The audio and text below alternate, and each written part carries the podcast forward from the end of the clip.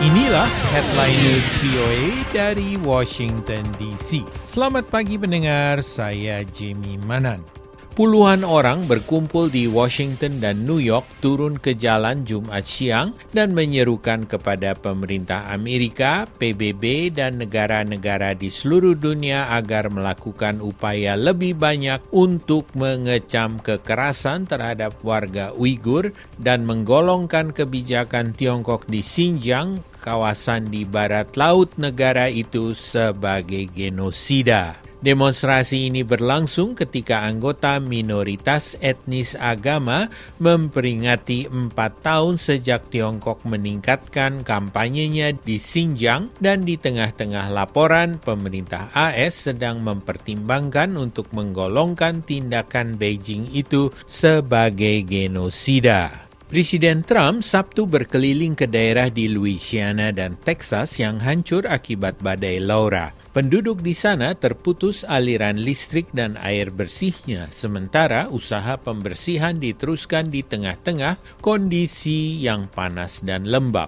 Satu hal yang saya ketahui tentang negara bagian ini, pembangunan akan berlangsung cepat di sini, kata Trump. Kepada sebuah kelompok termasuk Gubernur Louisiana John Bell Edwards, anggota Kongres, dan pejabat badan federal. Namun tidak ada penduduk daerah itu yang hadir. 14 orang tewas ketika badai kategori 4 menghancurkan daerah itu Kamis pagi. Lebih dari setengah para korban tewas karena menghirup udara yang tercemar oleh karbon monoksida akibat penggunaan generator listrik secara salah. Trump tiba di Lake Charles, Louisiana, sebuah kota yang didera keras oleh Laura. Sebuah rally yang dipimpin anggota dari keluarga Jacob Blake dimulai Sabtu siang di Kenosha, Wisconsin. Mereka menuntut pengakhiran kekerasan oleh polisi setelah malam sebelumnya terjadi protes damai terhadap penembakan Blake, seorang laki-laki keturunan Afrika,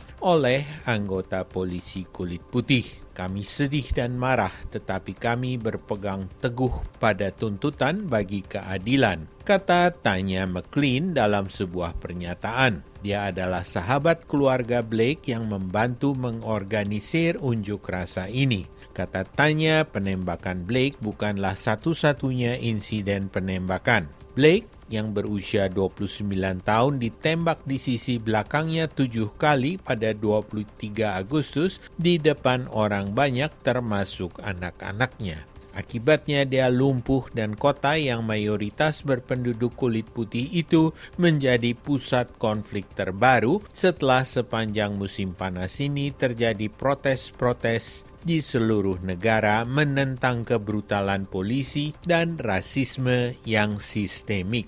Penjaga pantai Italia mengirim bantuan Sabtu untuk kapal penyelamat yang didanai artis Inggris Banksy setelah kapal itu mengirim seruan minta bantuan.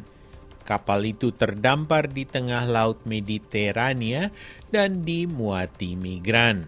Penjaga pantai mengatakan sebuah kapal patroli dikerahkan dari Pulau Lampedusa, Italia Selatan, dan 49 migran yang dianggap paling rentan dipindahkan ke kapal itu dari antara ke-219 migran di atas kapal milik Banksy. Kapal milik Banksy itu bernama Louis Michel mengacu kepada anarkis feminis Prancis dan mulai beroperasi sejak minggu lalu. Meskipun ada bantuan dari Italia, namun Louis Michel masih belum menemukan tempat berlabuh untuk sisa migran Afrika di atas kapal itu. Departemen Pertahanan Amerika mengatakan dua tentara tewas dan tiga cedera ketika helikopter Black Hawk mereka jatuh selama latihan di lepas pantai California Selatan. Sersan Vincent Marqueta usia 33 tahun dan Sersan Tyler Shelton usia 22 tahun tewas Kamis dari cedera yang mereka derita. Demikian pernyataan Komando Operasi Khusus Angkatan Darat AS. Sekian headline news VOA.